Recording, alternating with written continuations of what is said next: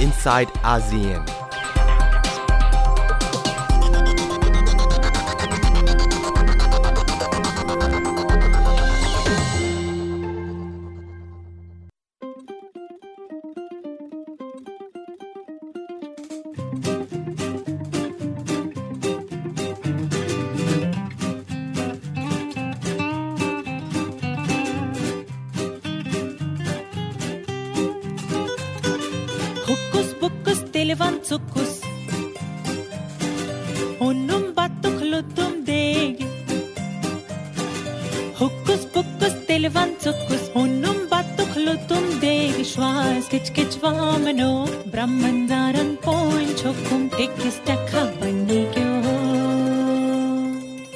हुक्कुस पुक्कुस तिलवन सुक्कुस मोहब्बत तुकलो देख, श्वास किच किच वामनो ब्रह्मन जारन पोइन छुकुम टेकिस टक्का बनी क्यों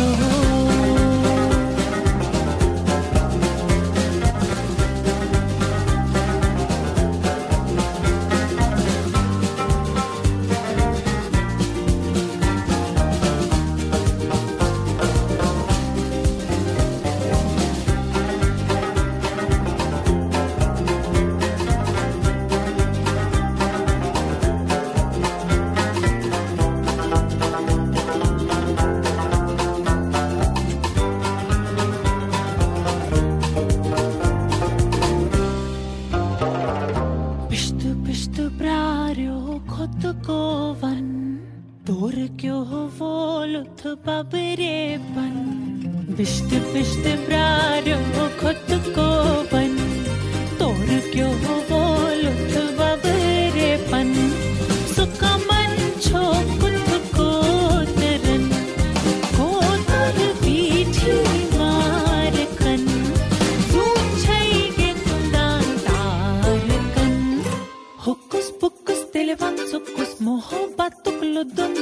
श्वास किचकिचवा मनो ब्रह्मन् जारन् पोन् छोकुं ते किस्ट्या कावनी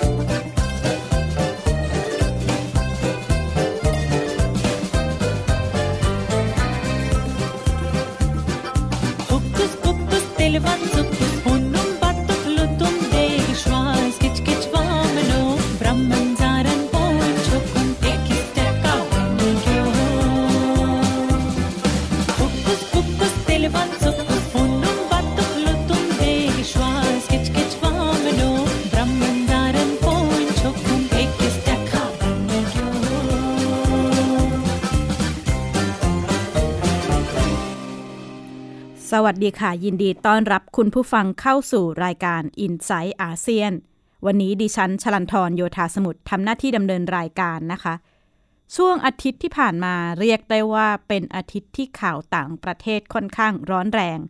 โดยเฉพาะรอบๆ ภูมิภาคเอเชียตะวันออกเฉียงใต้ของเรานะคะ ทางด้านตะวันออกเองฮ่องกงก็ยังร้อนแรงมาต่อเนื่องถึง 9 อาทิตย์ ขณะที่ด้านตะวันตกของภูมิภาคอาเซียนเรา ก็ปฏิเสธไม่ได้ว่า เหตุที่แคว้นแคชเมียร์น่าจะสร้างรอยร้าวลึกให้กับปากีสถานและอินเดียเพิ่มขึ้นนะคะ การเปลี่ยนแปลงที่เกิดขึ้นในแคว้นจัมมูและแคชเมียร์ของอินเดีย ยังเป็นประเด็นร้อนที่หลาย ๆ คนต้องจับตามอง เพราะว่านักวินักวิเคราะห์หลายคนมองว่ามันมีความเสี่ยงที่จะทำให้เกิดความรุนแรงจากความไม่พอใจของปากีสถาน ประเทศที่เรียกได้ว่าเป็นคู่ปรปักกันมาเป็นเวลานานนะคะ เมื่อวันพฤหัสที่ผ่านมานาเรนทาโมดี นายกรัฐมนตรีของอินเดียเนี่ยได้กล่าวปาฐกถากล่าวปราศัยกับประชาชนผ่านทางโทรทัศน์ ทั่วประเทศเป็นครั้งแรกนะคะ ในเรื่องของแคว้นจัมมูและแคชเมียร์นับตั้งแต่ตัดสินใจเพิกถอนสถานะพิเศษของดินแดนแห่งนี้ แล้วก็แบ่งพื้นที่ออกเป็นสองส่วนนะคะ ผู้นำอินเดียได้ กล่าวในเชิงปกป้องการตัดสินใจของรัฐบาล แล้วก็ประกาศว่าจะจัดการเลือกตั้งในแคว้นจัมมูและแคชเมียร์โดยเร็วที่สุด เพื่อเลือกสมาชิกสภาท้องถิ่น พร้อมกับให้เหตุผลว่าการเปลี่ยนแปลงที่เกิดขึ้น เพื่อผลประโยชน์และประชาชนในแคว้นแคชเมียร์คำประกาศของผู้นำอินเดียมีขึ้นขณะที่ อินเดียยังคุมเข้มความปลอดภัยในแคว้นจัมมูและแคชเมียร์ แล้วก็ยังคงตัดการติดต่อสื่อสารต่อเนื่องมาเป็นเวลาหลายวันนะคะ เพื่อปิดกั้นไม่ให้สื่อเข้าไปรายงานข่าว นอกจากนี้ยังมีรายงานว่ากองกำลังรักษาความมั่นคงของอินเดีย ได้จับกลุ่มประชาชนในแคว้นแคชเมียร์ที่ฝ่าฝืนมาตรการเคอร์ฟิวหรือออกมาประท้วงไปแล้วอย่างน้อย 500 คนนะคะ ก็มีทั้งที่เป็นนักศึกษาอาจารย์มหาวิทยาลัยรวมถึงกลุ่มเคลื่อนไหวต่างๆนะคะ ขณะที่ปากีสถาน ตอบโต้การเพิกถอนสถานะพิเศษของแคว้นจัมมูและแคชเมียร์ โดยประกาศลั่นลดความสัมพันธ์ทางการทูตกับอินเดีย ขับทูตอินเดียออกจากปากีสถาน มีการตัดสัมพันธ์ทางการค้าระหว่างการรวมถึงเตรียมยื่นเรื่องเข้าสหประชาชาติ อิมรอนขานนายกรัฐมนตรีปากีสถาน ออกมาพูดในเชิงเตือนนะคะ ว่าการเดินหน้ามาตรการเช่นนี้ของอินเดียเนี่ยอาจจะทำให้ความขัดแย้งระหว่างสองประเทศบานปลายยิ่งขึ้น พร้อมระบุว่าอินเดียกับปากีสถานเคยทำสงครามเรื่องแคชเมียร์กันมาก่อนแล้วนะคะ การยกเลิกสิทธิพิเศษครั้งนี้อาจทำให้สถานการณ์กลับมาอีกครั้ง ขณะที่ผู้บัญชาการทหารสูงสุดของปากีสถานนายพลกามาจาเวตบัชวา ออกมาถแถลงว่า เราพร้อมที่จะเดินหน้าถึงที่สุด เพื่อตอบสนองพันธสัญญาต่อชาวแคชเมียร์เป็นคำพูดที่น่าจะเป็นประเด็นให้ ผู้ที่จับตาประเด็นนี้หลายคนตั้งข้อสังเกตว่าประเด็นความขัดแย้งในแคชเมียร์เนี่ยอาจจะบานปลายต่อเกิดเป็นความขัดแย้งระหว่างสองประเทศเพิ่มขึ้นนะคะ ด้านอันโตนิโอ กูเตร์เรส เลขาธิการองค์การสหประชาชาติ กล่าวผ่านโฆษกองค์การสหประชาชาติ เรียกร้องให้ทั้งอินเดียและปากีสถาน หลีกเลี่ยงการกระทำใด ๆ ที่จะส่งผลกระทบต่อสถานะพิเศษของแคว้นจัมมูและแคชเมียร์ และยังแสดงความวิตกกังวลเกี่ยวกับรายงานข่าว ที่อินเดียตัดการติดต่อสื่อสาร ส่งผลให้สถานการณ์ด้านสิทธิมนุษยชนในดินแดนดังกล่าว อาจจะเลวร้ายขึ้นนะคะ ดูๆไปแล้วสถานการณ์แคชเมียร์แล้วก็ในช่วงนี้น่าจะเป็นตัวสำคัญในการจุดแล้วก็ขยายความขัดแย้ง ระหว่างอินเดียกับปากีสถานอีกครั้ง ไปติดตามจากรายงานค่ะ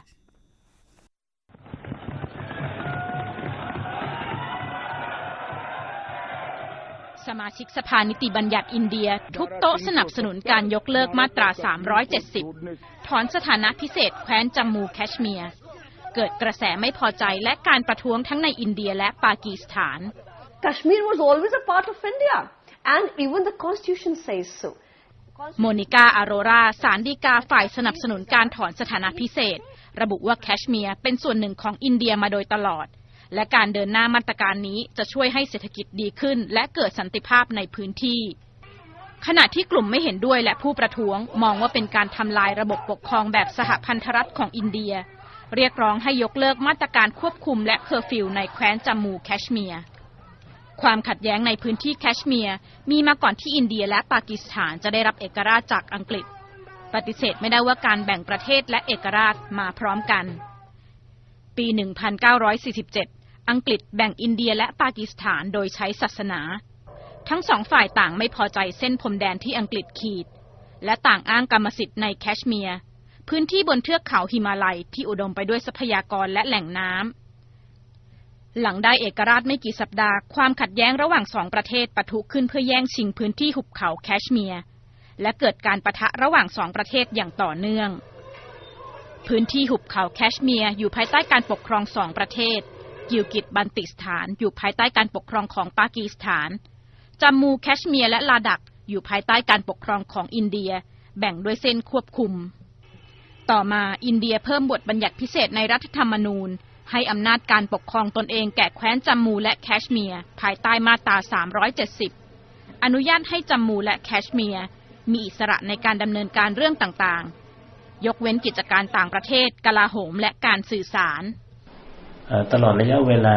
70 กว่าปีที่ผ่านมาเนี่ยนะฮะปัญหาแคชเมียร์ถือว่าเป็นปัญหาที่ใหญ่มากนะครับ แล้วก็มีความอ่อนไหวนะเป็นใจกลางของปัญหาความขัดแย้งระหว่างอินเดียกับปากีสถานมาโดยตลอดนะครับ มีมิติของความขัดแย้งที่ค่อนข้างซับซ้อนนะครับ แล้วก็ทับซ้อนกัน ไม่ว่าจะเป็นเรื่องของดินแดน เรื่องของการเมืองภายในการเมืองระหว่างประเทศ เรื่องของศาสนาแล้วก็เรื่องของชาตินิยม สิทธิมนุษยชน การประกาศถอนสถานะพิเศษทำให้จัมมูและแคชเมียร์ต้องกลับมาใช้ธงชาติอินเดีย รัฐบาลอินเดียสามารถแทรกแซงทางการเงินได้ในยามฉุกเฉิน และเปิดโอกาสให้ชาวอินเดีย ถือครองที่ดินในรัฐนี้ได้อย่างอิสระนักวิชาการด้านการเมืองเอเชียใต้ มองว่าความเคลื่อนไหวของอินเดีย เสี่ยงต่อการเผชิญหน้าและโจมตีของกลุ่มติดอาวุธ นอกจากนี้ยังมีข้อจำกัดด้านกฎหมาย แต่มันยังมีข้อท้าทายในเชิงกฎหมายนะฮะอย่างโดยเฉพาะอย่างยิ่งกฎหมายระหว่างประเทศด้วยนะครับ เพราะว่าการที่อินเดียเนี่ยนะฮะมีการเปลี่ยนแปลงสถานะภาพของแคชเมียร์นะฮะหรือบอกว่าแคชเมียร์เนี่ยเป็นส่วนหนึ่งของอินเดียโดยสมบูรณ์เนี่ย นะครับมันก็มันก็ในมุมของปากีสถานเนี่ยมันก็ขัดกับกฎหมายระหว่างประเทศ นอกจากนี้เนี่ยนะฮะในกฎหมายภายในนะครับ ซึ่งฝ่ายค้านนะในในอินเดียเองก็พยายามที่จะโต้แย้งนะครับว่ามันเป็นการกระทำที่ผิดต่อรัฐธรรมนูญขณะนี้อินเดียส่งกองกำลังทหารราวหนึ่งหมื่นคนเข้าควบคุมพื้นที่จัมมูแคชเมียร์ มีการตรวจตาการเข้าออกอย่างเข้มงวด สั่งให้นักท่องเที่ยวออกจากพื้นที่ และผู้ใช้แรงงานข้ามชาติต่างทยอยออกจากพื้นที่ ผู้เชี่ยวชาญมองว่ามีความเป็นไปได้สูงที่จะเกิดความไม่สงบอีกครั้ง ชลันทรโยธาสมุทรไทย PBS รายงาน ตอนนี้ผลกระทบระยะสั้นๆ จากเหตุการณ์ดังกล่าว ก็น่าจะเป็นในเรื่องของห้ามนักท่องเที่ยวเข้าไป ประกาศให้นักท่องเที่ยวทั้งหมดออกมาจากพื้นที่ดังกล่าวรวมถึง ผู้ใช้แรงงานที่เข้าไปอยู่ในพื้นที่นั้นนะคะ คงต้องจับตาดูกันต่อไปว่าการปะทะกันหรือการประทะกันระหว่างสองประเทศเนี่ยจะจะคืบหน้าไปไหมจากกรณีของแคว้นแคชเมียร์นะคะ ในขณะที่มองไปอีกฝากหนึ่งของภูมิภาคอาเซียน ด้านตะวันออกของเราก็รุนแรงไม่แพ้กัน เข้าสู่สัปดาห์ที่ 9 แล้วสำหรับการประท้วงต่อต้านรัฐบาลของฮ่องกง หลายประเทศทั้งสหรัฐออสเตรเลีย อังกฤษ ไอร์แลนด์ ญี่ปุ่น และสิงคโปร์รวมทั้งไทยก็ได้มีการออกถแถลงการเตือนประชาชนที่จะเดินทางไปฮ่องกงนะคะ โดยสหรัฐอเมริกา มีการออกแถลงเตือนนักท่องเที่ยวชาวสหรัฐ ให้ติดตามข่าวสารอย่างใกล้ชิด หลีกเลี่ยงพื้นที่ชุมนุม ไม่ทำตัวเป็นจุดเด่น แล้วก็ให้มีความระมัดระวังอย่างสูง แต่ก็ยังไม่ได้มีแถลงการเตือนห้ามเดินทางไปยังฮ่องกงนะคะ ส่วนหนึ่งของการออกแถลงการจากประเทศต่างๆ นี้น่าจะมาจากคำพูดหรือแถลงการของทางฝั่งจีน อย่างกวงโฆษกสำนักงานกิจการฮ่องกงและมาเก๊าของสภารัฐกิจ สาธารณรัฐประชาชนจีน ส่งสารในเชิงขู่ช่วงต้นอาทิตย์ที่ผ่านมาไปยังกลุ่มผู้ชุมนุมฮ่องกงว่า พวกที่เล่นกับไฟก็จะถูกทำลายและท้ายที่สุดต้องได้รับโทษ พร้อมย้ำว่าอย่าประเมินสถานการณ์ผิดว่าท่าทีที่อดกลั้นของจีนคือความอ่อนแอ ก็เรียกได้ว่าเป็นสารที่ส่งตรงแล้วก็เตือนไปทางจีนทางทางผู้ผู้ประท้วงฮ่องกงเนี่ยว่าให้ระวังนะคะ ก่อนหน้านี้กกลาโหมของจีนโดยกองทัพปลดปล่อยประชาชน กองทัพฮ่องกงก็ได้เผยคลิปวิดีโอปฏิบัติการซ้อมรบ รับมือการปรับจราจรเมื่อปลายเดือนกรกฎาคมที่หลาย ๆ คนมองว่าเป็น ท่าทีข่มขู่ของจีนต่อกรณีที่ฮ่องกง ดิฉันเองได้พูดคุยกับผู้เชี่ยวชาญด้านการเมืองต่างประเทศ มองว่าจีนอาจจะไม่มีทางเลือกมากนักต่อปัญหาฮ่องกงนะคะ ผู้เชี่ยวชาญมองว่าหากเดินเกมรุก หรือว่าเข้าไปปิดกั้นสถานที่ต่างๆ ที่ทำให้เกิดความเสียหายถึงชีวิตท่าทีอันนี้อาจจะกระทบต่อภาพลักษณ์จีนอย่างมาก โดยเฉพาะในปีนี้ที่เป็นปีครบรอบ 30 ปีเทียนอันเหมิน ที่ถือว่าเป็นประวัติศาสตร์สร้างรอยร้าวภาพลักษณ์จีนอย่างมากนะคะ ขณะเดียวกันก็ยังเป็นปีที่ครบรอบ 70 ปี ก่อตั้งสาธารณรัฐประชาชนจีน การที่จีนจะเดินหน้าจัดการเรื่องนี้ ยังไงเนี่ยก็คงต้องคิดหนัก ขณะเดียวกันผู้เชี่ยวชาญก็มองว่าจีนก็ไม่สามารถนิ่งเฉยได้ เพราะว่าหากนิ่งเฉยจีนก็กลัวว่าท่าทีของฮ่องกงเนี่ยอาจจะส่งผลกระทบต่อความมั่นคงของจีน คุณพงษทัศน์สุขพงศ์วิเคราะห์เรื่องนี้ค่ะ โอกาสที่จีนจะถึงขั้นใช้กำลังซ้ำรอยเหตุการณ์เทียนอันเหมือนเมื่อ 30 ปีที่แล้ว ยังถือว่าเป็นไปได้น้อยในเวลานี้นะครับ การชุมนุมประท้วงเพื่อต่อต้านการปรับแก้กฎหมายส่งตัวผู้ร้ายข้ามแดนที่ลุกลามบานปลายจนกลายเป็นการกดดันให้ผู้บริหารสูงสุดของฮ่องกงลาออกจากตำแหน่งยังไม่มีทีท่าว่าจะคลี่คลายลงง่ายๆนะครับก่อนอื่นให้คุณผู้ชมดูข้อเรียกร้องทั้ง 5 ข้อของผู้ประท้วงก่อนว่าเขาเรียกร้องอะไรกันบ้าง ข้อแรกเลยนะครับก็คือเรียกร้องให้เพิกถอนกฎหมายส่งตัวผู้ร้ายข้ามแดน โดยสมบูรณ์คือจะไม่กลับมาพิจารณาอีกครั้งในอนาคต ข้อต่อมาครับข้อที่ 2 ยุติการเรียกการประท้วงเมื่อวันที่ 12 มิถุนายนว่าเป็นการก่อการจลาจลนะครับ ข้อที่ 3 ให้ปล่อยตัวและถอนฟ้องผู้ประท้วงที่ถูกตำรวจจับกลุ่มตัวไว้ ข้อที่ 4 ให้ตั้งคณะกรรมการอิสระขึ้นมาชุดหนึ่งเพื่อสอบสวน ความวุ่นวายที่เกิดขึ้นตลอด 2 เดือนที่ผ่านมา และข้อสุดท้ายอันนี้น่าสนใจครับให้ยุบสภา และให้สิทธิชาวฮ่องกงในการเลือกตั้งอย่างเท่าเทียมกันนะครับ การชุมนุมประท้วงผ่านมา 60 วันแล้วเราได้เห็นกลยุทธ์ใหม่ ๆ ที่ผู้ชุมนุมนำมาใช้กันนะครับ ไม่ว่าจะเป็นการใช้แอปพลิเคชัน ระดมมวลชน ไปจนถึงการรวมตัวกันที่จุดหนึ่งแล้วก็ย้ายไปอีกจุดหนึ่งอย่างรวดเร็ว หรือที่เรียกกันว่าแฟลชม็อบรวมไปถึงการใช้แสงเลเซอร์อย่างในภาพนี้ครับ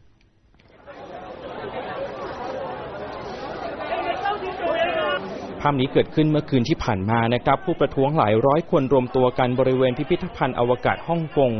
แล้วก็ยิงแสงเลเซอร์ขึ้นไปบนอาคารเพื่อแสดงพลังคัดค้านการจับกลุ่มตัวแกนนำนักศึกษา ในข้อหาซื้ออุปกรณ์ยิงเลเซอร์ เพื่อนำมาใช้ในการชุมนุมประท้วง การรวมตัวกันครั้งนี้เป้าหมายหลักๆ ก็เพื่อแสดงให้เจ้าหน้าที่เห็นว่าอุปกรณ์ยิงเลเซอร์ หรือว่าแสงเลเซอร์เองไม่ได้เป็นอันตราย และไม่ใช่อาวุธ หลังจากที่ผู้ประท้วงเริ่มหันมาใช้อุปกรณ์ชนิดนี้กันมากขึ้น เพื่อรบกวนเทคโนโลยี AI สำหรับจดจำใบหน้าของรัฐบาลนะครับ ดูกลยุทธ์ของผู้ประท้วงแล้ว มาดูกันบ้างว่าฝ่ายตรงข้ามเขาเดินเกมกันยังไงนะครับ เมื่อวานนี้ทั้งนักการเมือง นักธุรกิจจากฮ่องกงไม่ต่ำกว่า 500 คนเดินทางไปที่เซินเจิ้นเพื่อร่วมการประชุมกับผู้แทนของรัฐบาลปักกิ่ง หารือการเกี่ยวกับสถานการณ์การชุมนุมประท้วงในฮ่องกง ผลการหารือมีอยู่ 3 ข้อผมสรุปมาให้นะครับก็คือยุติการใช้ความรุนแรง ยุติความวุ่นวาย รวมไปถึงพลิกฟื้น ความเป็นระเบียบเรียบร้อยให้กลับคืนมาสู่ฮ่องกงอีกครั้งหนึ่ง ทั้ง 3 ข้อถือว่าเป็นภารกิจสำคัญและเร่งด่วนอย่างมากนะครับ ถามว่าจะนำไปใช้ได้จริงหรือเปล่าอันนี้ไม่ใช่เรื่องง่ายครับเพราะว่าผู้อำนวยการสำนักงานกิจการฮ่องกงและหมาเก๊าเน้นย้ำชัดเจน ว่าจะไม่ยอมทำตามข้อเรียกร้องทุกข้อของกลุ่มผู้ประท้วงนะครับ นั่นหมายความว่าการประท้วงน่าจะมีสิทธิ์ที่จะยืดเยื้อต่อไปอีกระยะหนึ่งนะครับคำถามต่อมาก็คือถ้าสถานการณ์มันสุ่มเสี่ยงแบบนี้ จีนจะส่งกำลังพลเข้ามาปราบปรามผู้ประท้วงหรือไม่ ผู้เชี่ยวชาญด้านการเมืองจีนมองว่าโอกาสยังเป็นไปได้น้อยที่จะถึงขั้นนั้นนะครับเพราะว่าเหตุการณ์ที่เกิดขึ้นในฮ่องกงยังไม่ได้ลุกลามบานปลายเข้าไปในแผ่นดินใหญ่ครับถ้าเราเปรียบเทียบกับเหตุการณ์เทียนนันเหมินเนี่ยเมื่อประมาณเอ่อ1989 นะครับเราบอกว่าตอนนั้นเนี่ยมันเป็นเรื่องที่จีนเอ่อจำเป็นต้องใช้กำลัง เพราะว่าจีนเห็นว่ามันเป็นเรื่องเกี่ยวข้องกับการเรียกร้องทางการเมืองต่อพรรคคอมมิวนิสต์จีนในแผ่นดินใหญ่ ที่จะเปลี่ยนแปลงระบบการเมืองนะครับ แต่ขณะนี้เราก็บอกว่าอันดับแรกเนี่ยไอ้กรณีประท้วงฮ่องกงเนี่ยมันแทบจะไม่มีโอกาสเลยที่จะลามไปที่จีนแผ่นดินใหญ่ว่าสำหรับจีนเนี่ยมันยังไม่ได้มีความจำเป็นเร่งด่วนถึงขนาดว่าจะต้องออใช้กำลังเข้าไปปราบปราม คือการใช้กำลังเข้าไปปราบปรามเนี่ยน่าจะมีผลเสียนะครับมากกว่าผลดี กลยุทธ์ที่จีนน่าจะนำมาใช้ในช่วงนี้นะครับนั่นก็คือการวางตัวเป็นผู้ใหญ่ที่ดีไม่ผีผามใช้กำลังเข้าไปทำอะไรกับผู้ประท้วงในช่วงนี้ครับคุณพิมพิมลคุณวราวิทย์ แล้วที่เหลือเนี่ยก็ปล่อยให้รัฐบาลฮ่องกงเป็นฝ่ายจัดการไปก่อนในระยะนี้ ซึ่งเป็นสิ่งที่เราจะต้องติดตามกันต่อไปด้วยนะครับจากสถานการณ์ความร้อนแรงรอบภูมิภาคอาเซียนนะคะ ก็กลับมามองในภูมิภาคเราบ้าง 8 สิงหาคมที่ผ่านมาก็นับได้ว่าเป็นวันครบรอบ 52 ปีอาเซียน ย้อนกลับไปเมื่อ 5 ผู้ก่อตั้งอาเซียน ร่วมลงนามปฏิญญากรุงเทพเมื่อปี 1967 แล้วก็เมื่อวันพฤหัสที่ผ่านมาโจโกวิโดโด ประธานาธิบดีอินโดนีเซียนะคะ เป็นประธานเปิดอาคารสำนักงานเลขาธิการอาเซียนแห่งใหม่ ในกรุงจาการ์ตาของอินโดนีเซีย เนื่องในวาระครบรอบ 52 ปี เพื่อทดแทนอาคารเดิมที่ไม่สามารถรองรับการประชุมระดับสูงได้ศูนย์ทรพจน์ที่ น่าติดตามของโจโกวิโดโด คือเรียกร้องให้ชาติสมาชิกอาเซียนทั้ง 10 ประเทศ เป็นอันหนึ่งอันเดียวกัน เพื่อรับมือกับความขัดแย้งระหว่างชาติมหาอำนาจ และความท้าทายต่างๆ ที่อาเซียนต้องเผชิญ ไทยก็นับได้ว่าเป็นตัวตั้งตัวตีเป็นผู้เล่นคนสำคัญในอาเซียนมาตลอด 50 กว่าปีที่ผ่านมานะคะ ลองไปฟังจากรายงานถึงบทบาทไทยตลอด 52 ปีอาเซียนค่ะ ประธานาธิบดีโจโกวิโดโดของอินโดนีเซีย ส่งมอบกุญแจสัญลักษณ์ในการบริหารอาคารหลังใหม่ของอาเซียน ให้นายลิมจอกฮอย เลขาธิการอาเซียน ในโอกาสครบรอบ 52 ปีอาเซียน ลิมจอกฮอยกล่าวถึงบทบาทอาเซียนในช่วงที่ผ่านมา ว่าเป็นกำลังสำคัญในการขับเคลื่อนภูมิภาค พร้อมมองอนาคตอาเซียน ผ่านคำพูดของนายนาชิโซรามอส อดีตรัฐมนตรีต่างประเทศฟิลิปปินส์หนึ่งในผู้ก่อตั้งอาเซียน After signing the Bangkok Declaration exactly 52 years ago, he asked his staff in the Department of Foreign Affairs and how he felt. He said and responded without hesitation that ASEAN will survive because it is ours. ท่ามกลางความขัดแย้งในภูมิภาคและทั่วโลกเมื่อ 50 กว่าปีที่แล้ว ไทยเป็นตัวตั้งตัวตีชวนรัฐมนตรีต่างประเทศอินโดนีเซีย มาเลเซีย ฟิลิปปินส์และสิงคโปร์ร่วมพูดคุย จนนำไปสู่การลงนามปฏิญญากรุงเทพในปี 1967ช่วงที่นายอานันท์ปันยารชุนเป็นนายกรัฐมนตรี พร้อมนายกรัฐมนตรีสิงคโปร์และมาเลเซียในขณะนั้น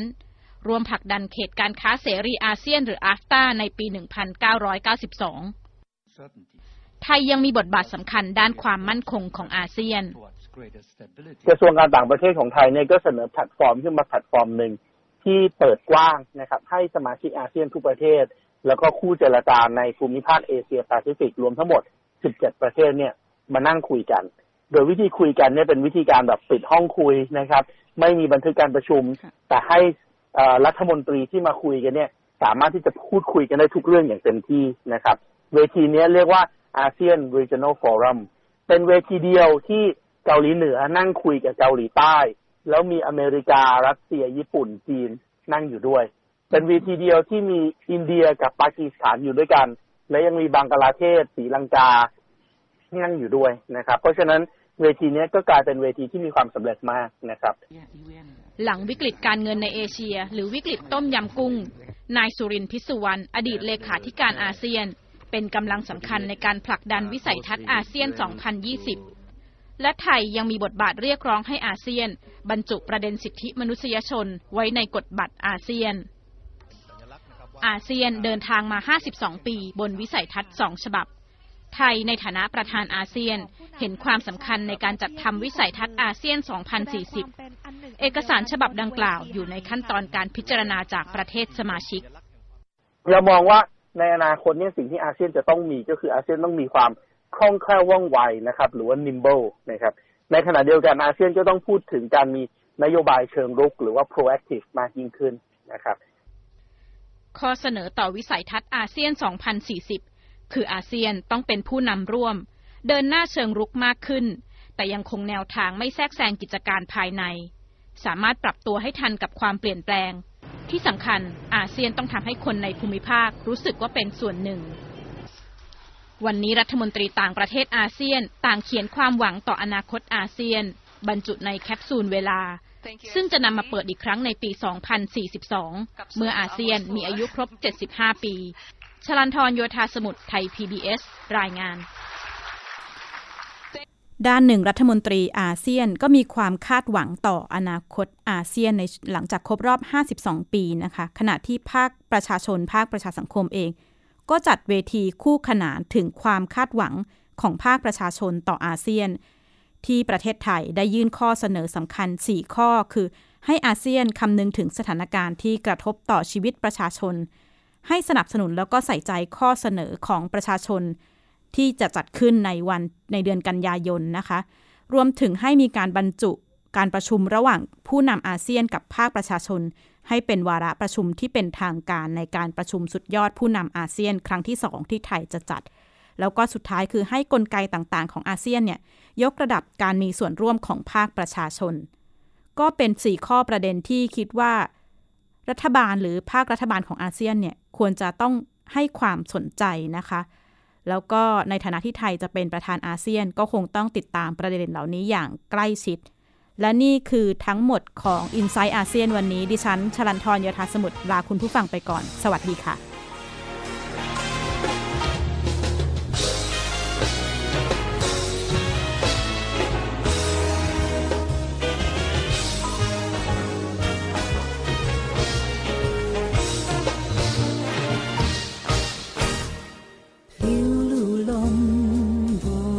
ะบัด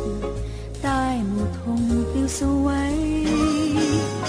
สัญญาณแห่งสัญญาทำใจ วันที่เรามา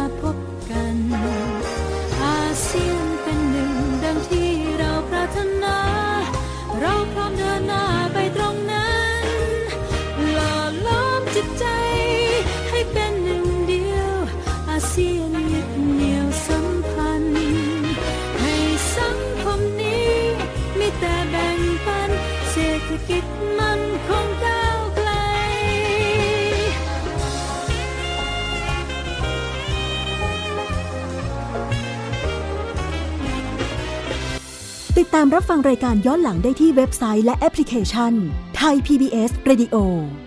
ไทย PBS ดิจิทัล Radio